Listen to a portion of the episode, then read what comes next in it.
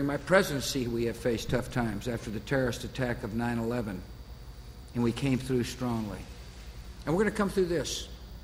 No question the times are tough, but no question America will emerge.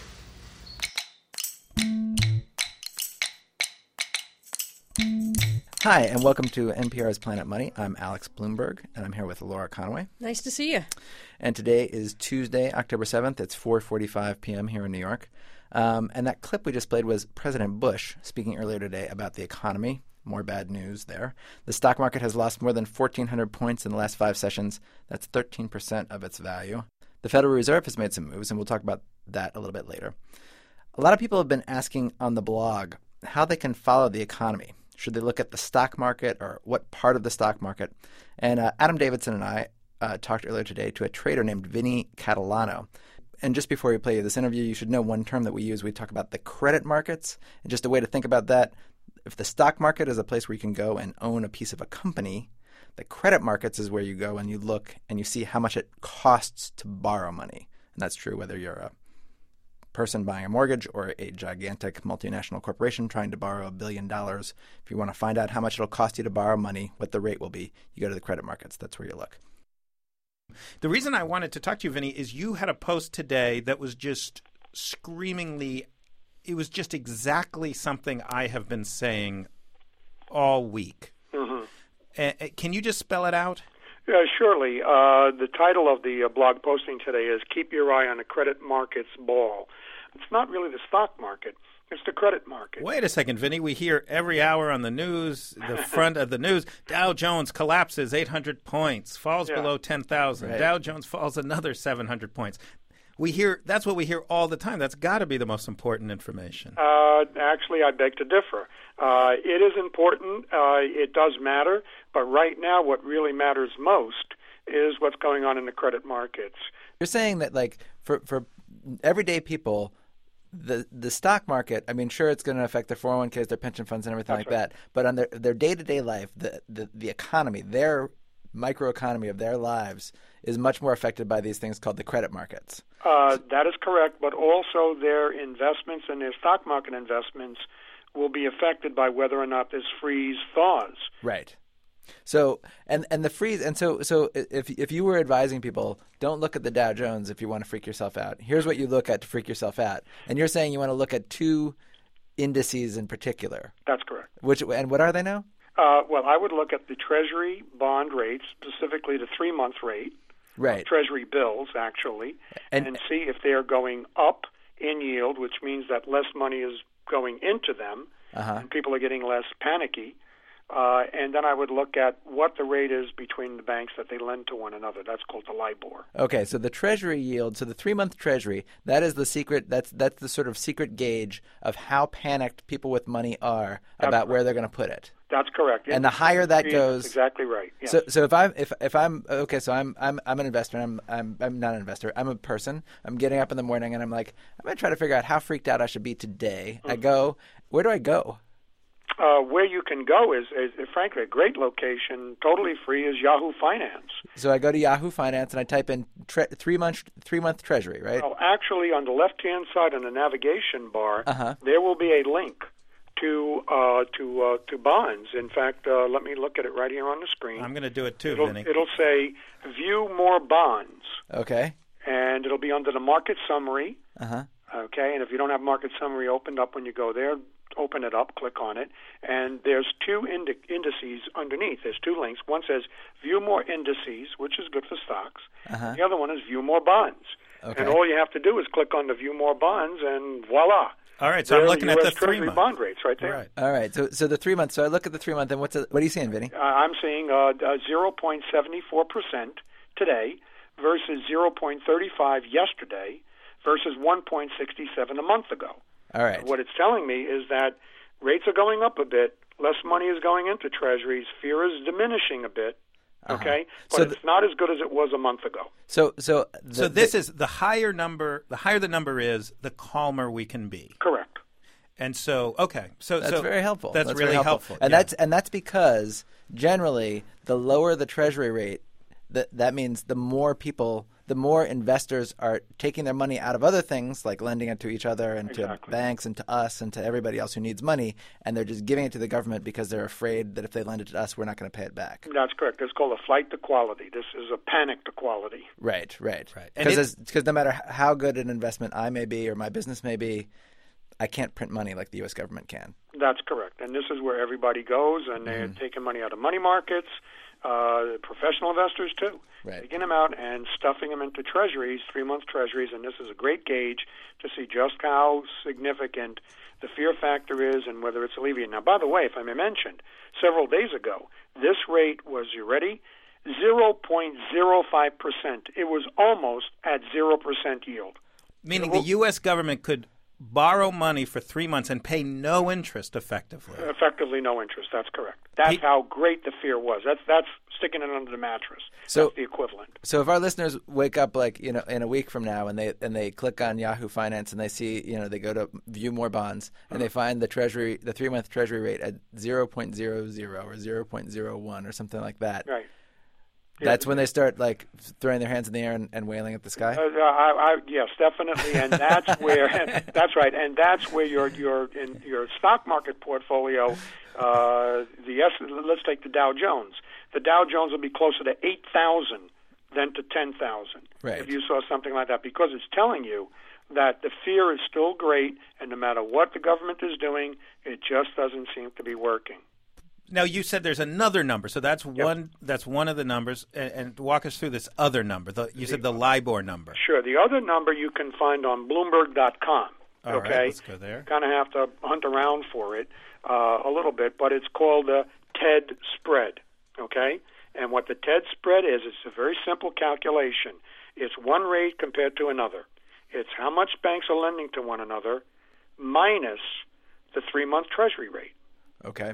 okay and that that's another measure of fear and if you want to see that rate come down because you want to see that they're lending money to one another the banks are and you want to see that rate come down and that's not happening because that rate right now is in excess of 4%.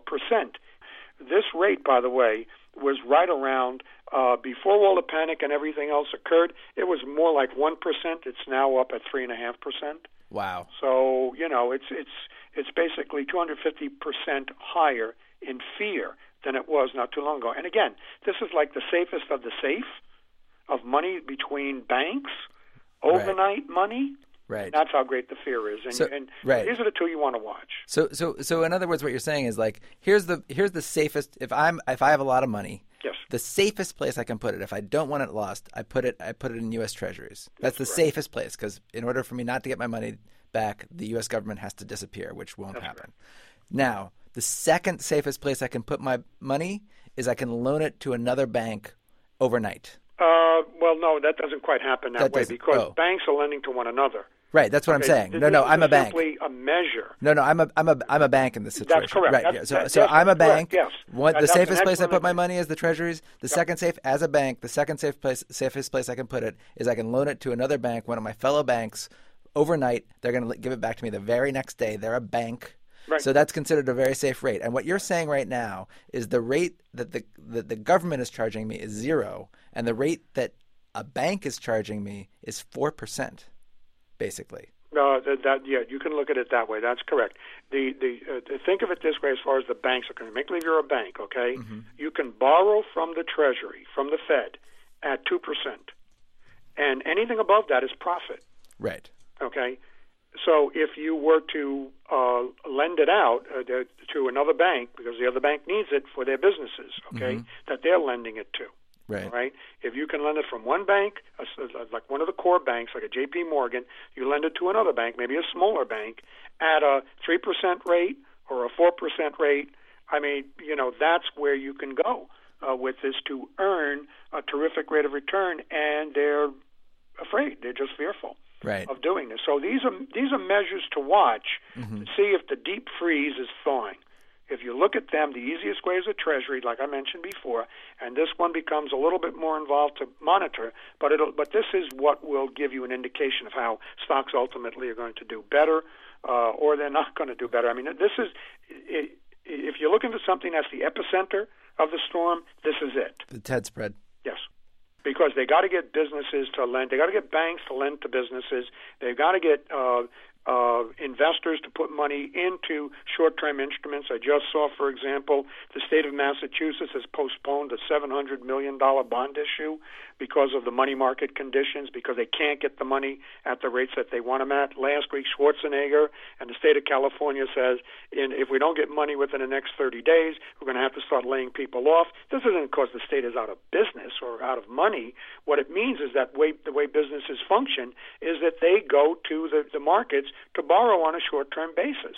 Businesses do this. Uh, for example, many businesses make no money throughout the whole year and they make all their money at the end of the year around Christmas time. Like a toy company or an electronics t- company or something. Exactly. Well, how do you maintain your cash flows, pay your bills, and all of that throughout the year? You basically don't accumulate all the money and then dole it out month after month after month. Now, what you typically do is that you borrow on a short term basis, knowing that at the end of the year you're going to make it all back and then you're going to pay off all the bills and you'll have a nice profit at the end of the year. Well, when you shut down that borrowing, then the ability to make payroll to to buy equipment that's going to be sold for later on that becomes impaired significantly. Now you're impacting the real economy. Right. that's the big danger here. And not not the stock market. The stock market is is simply reflecting this danger. Right and so what you're saying is the reason massachusetts can't borrow money the reason california can't borrow money nobody's lending it to them correct and that that fear to lend to anybody is that is this TED spread number. That is this four percent. That's correct. Yeah. If number. you look at all you have to do is monitor this. Mm-hmm. This is the epicenter. This will tell you whether or not the actions by the Treasury and the Fed and the other central banks and the manifestation of that is going to be whether or not you see this TED spread start to decline. And if you do, then you know that things are starting to work. And what what'll happen is you'll see the stock market reflect that and start to go up. Great. Well. Right. Thank you so much, Vinny. That was fabulous, and we, would love to have you back talking about these issue um, issues. And uh, again, that was Vinny Catalano, uh, president and global investment strategist for P- Blue Marble Research here in New York. Um, we're going to link to his blog, vinnycatalano.blogspot.com. Thanks so much. My pleasure. Thank you so much. That was trader Vinny Catalano talking with Adam Davidson and me. And we'll put those links that he was talking about in our interview on our blog at npr.org/money. You know, I came in today with this news about Iceland, actually. It said something like Iceland is on the verge of bankruptcy. Literally, it was with a headline in the Wall Street Journal. Right, and that is some crazy news because you, you sort of think that a country can't go bankrupt, no. but apparently Iceland is close. The government has been making announcements about the economy there, and it turns out um, they're not really true. Yeah, that's They've so been weird. sort of lying about the state of their economy, uh, and now it seems to be in free fall, and no one can quite get a handle on what's happening. So we called up Lars Christensen, chief analyst at Danske Bank, based in Copenhagen, and asked him what's going on with Iceland. We can say Iceland is, is uh, has for some time been first in line to be hit on a country level by the global credit crunch, and, and Iceland is probably the first country to to to really fall into a very very serious recession due to uh, the the global credit crunch. Um, and we have seen a very very sharp fall in the Icelandic krona. Uh, on Monday alone, it fell by more than 30%, and uh, the turmoil has continued today. That's 30% uh, after falling a lot over the last few months, right? Yes, yes. Uh, it, we have seen uh, since August 2007, uh, the Icelandic krona has been in, in a very sharp fall, and that has accelerated this week. And uh, we have now, out of the three large Icelandic banks, uh, two have been basically nationalized, uh, put under government control, Glitnir and Landsbanki. So only one of the large Icelandic banks uh, is standing. So the, the, the Icelandic government is effectively taking over. I mean, almost socializing. In, effect, effectively, the, the, Icelandic government has nationalized uh, two of three uh, major banks in the country um, and at, at the moment is itself struggling very seriously to pay off its debt. So right now, Iceland Iceland is would you call it the, the most destabilized economy in the world right now? I mean, I guess we. Have... I, I think it, it, it, it, it's by far the country in the world that is suffering the most from the credit crunch, and, and comparing to every other countries in the world that are all suffering from this, uh, it's, it's very clear that Iceland is, is the country that are in, in, in most distress.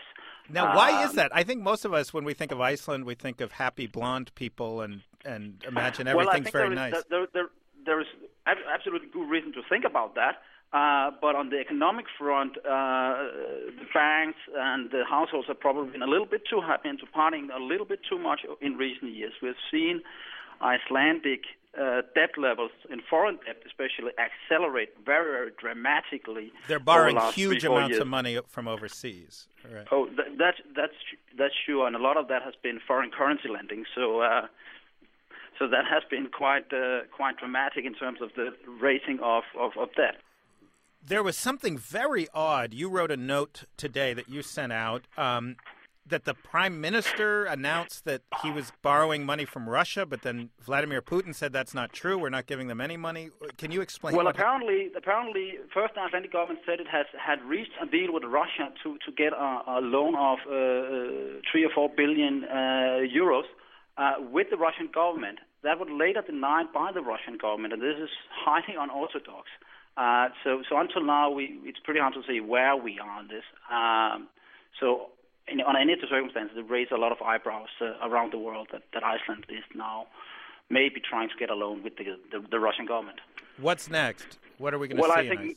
you know, uh, I think it's a little bit premature to to to to to to, to take the very very bleak scenario of of a, a national default, but but I, it, I think it's very clear that uh, Iceland need outside help to get back on its feet, and and and I think the IMF is most likely uh, as as uh, international institution coming in and, and helping out to have a, a, a restructuring of the Icelandic economy. And, and as with the American banks needing a, a, rescue package, the Icelandic economy certainly needs a rescue package. Uh, The whole uh, country needs it. The whole the whole country needs a rescue package.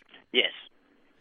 And but uh, I think the the key the key issue here is that the banks in Iceland are significantly larger than the economy. The balance sheet of the Iceland banks is eight to ten times larger than the Icelandic economy, and therefore you can't rescue the banks if the banks are significantly larger because of a lot of foreign exposure than than than the, the country. so you're saying the Icelandic banks are ten times bigger than the entire economy, meaning they're many many times bigger than the government. Yes. So the government can't. That's not the case in the U.S. In the U.S., the U.S. exactly, government. and you, that, that's why you you can effectively have a rescue plan in the U.S. Uh, but that's much harder to do or impossible uh, without having a se- serious deleveraging. And what will happen is, and what we're seeing now is that Icelandic banks are, of course, being taken over by government, but it's also selling off uh, all of its activities abroad uh, and scaling down very, very dramatically what we call deleveraging. And, uh, and of course, that is having a severe impact on, on the credit situ- situation in Iceland. Uh, effectively, the Icelandic krona is now only being traded in Iceland. Uh, so, so uh, uh, the situation is quite dramatic. Lars, thank you so much. We're going to be monitoring Iceland carefully because it seems like they're in, in serious trouble. I guess if we wanted to say who's second most uh, in danger, would that be Hungary? well, uh, I, I think you, you, you, you should look in Central and Eastern Europe. I don't want to point fingers. There's a lot, a lot of point, uh, finger pointing at the moment. So Let's point a few will, uh, fingers. Slovakia, Slovak Republic, Hungary, well, Bulgaria. you know. All right. well, and- I, I think you, you, you're, you're closing in. Okay. Uh, but uh, we'll see. all right. Thanks a lot, Lars. Okay, bye. Bye. Thanks to Lars Christensen for coming on the show. What do we What do we got next, Laura? Um, I sat Adam down in the chair and I asked him to take a question from a listener. So, Adam, Hey, Laura. I've been getting this question all day from listeners and people coming around the blog. This version of it comes from Marissa Brandt. She says, The Fed recently announced that it will purchase commercial paper. Is that with money from the bailout or is it additional Treasury funds? How much money can the Treasury really create in that way? Isn't this going to contribute to the devaluation of the dollar? Take that. Wow, these are fabulous questions, and I got to say, we always get fabulous questions. I really like the questions. This harkens back a little bit to something we talked about yesterday, which is how the Fed is different from the Treasury Department. So the quick answer is no, this is not part of the $700 billion bailout. And also, no, this is not Treasury Department money. Um, so, so the Fed and the Treasury Department have very different roles. You remember, Laura, we talked about the Fed is monetary policy, the Treasury is fiscal Fiscal policy. I Fiscal so remember it. Tax and remember it. spend. Right. So the Treasury is like It's almost like a business. They make money mostly through taxes and they spend money like on roads and hospitals and aircraft carriers and things like that. The Federal Reserve is very different. They effectively create money. They add money to the economy and sometimes they subtract money from the economy. But this thing with the Fed and buying commercial paper, what is commercial paper and what are they buying? Who from whom are they buying it? So, um, commercial paper is like a big IOU. A bank says, "Hey, Laura, I need a billion dollars to get me through the next three months because I got s- some short-term needs for money. I'll give you 1.1 billion three months from now if you give me a billion today. Okay. And what I give you is this IOU. It's called commercial paper. It's basically a short-term bond. So what the Fed is going to do is they're going to they're going to be the one who gives the money. So Bank of America, just to pick an example, or Citibank, or whatever. Uh, it, every time I do this, thinking of a bank, I only think of banks that have that no longer exist. But so a bank that exists says, "Boy, we need a billion dollars." Now, until two weeks ago, it was easy. They go to the commercial paper market. They, they they call some guy on Wall Street and they say, "Hey, we need this." And the guy on Wall Street call, puts it up on a computer, and pretty soon some other bank that has an extra billion dollars lying around says, "No problem. Here's your billion we'll take the the IOU and we'll get our 1.1 billion back three months from now. Um, that 1.1 is a little off because no one's making 10% interest in three months. But anyway, you get the rough idea. So now they get to go straight to the Federal Reserve. Now the Fed is going to make it a little less attractive. They're going to charge a fee. They're not going to accept as high, uh, you know, they're not going to accept anything high risk. They're only going to buy from the most top rated companies, the most secure companies, and they're going to you know, so Bank of America or whomever can go straight, and and the banks already can do this through other vehicles, but now General Electric could go to the Fed and say, we need a billion to get us through the next three months. We want to open some new factories. We want to, you know, pay our payroll, whatever it is. We need a billion bucks that commercial paper market has completely frozen. No, there's no movement there, or there wasn't until today. So we are going to go straight to the Fed, and we're going to ask the Fed to give us the billion dollars. The Fed is sort of like the all-night taco stand here, in that they're they're there when no one else is. Right. Now, what I think they're hoping, and what seems to possibly be happening, they are hoping that simply by saying they will do this, it gives confidence to the market, and then someone else will step in and say, well, And what money are they using to say we'll do this? the Fed has money. They have their own balance sheet, which is, um, but they are running through it very quickly. I, I don't remember the last time I looked at it, but they've spent hundreds of billions of dollars in the Fannie, last few Freddie. months. Fannie, Freddie, all this stuff.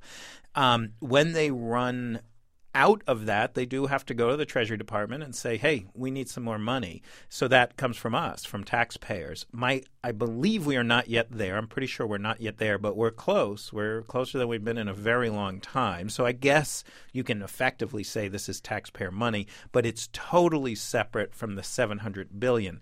The idea here, though, is this is r- pretty safe. So we are going to get paid back, and we'll actually probably make money on this deal um, because because we're only going to lend to the most creditworthy, trustworthy companies. I'm smiling. You're smiling because the most creditworthy, trustworthy companies have been collapsing. Really. I'm a believer, Adam. Thank you. All right, thank you, Laura. And thanks, Marissa Brandt. Keep those questions coming, everyone. Yeah, we're at npr.org slash money. And that's the Planet Money podcast for today. I'm Alex Blumberg. And I'm Laura Conaway. Thanks for listening.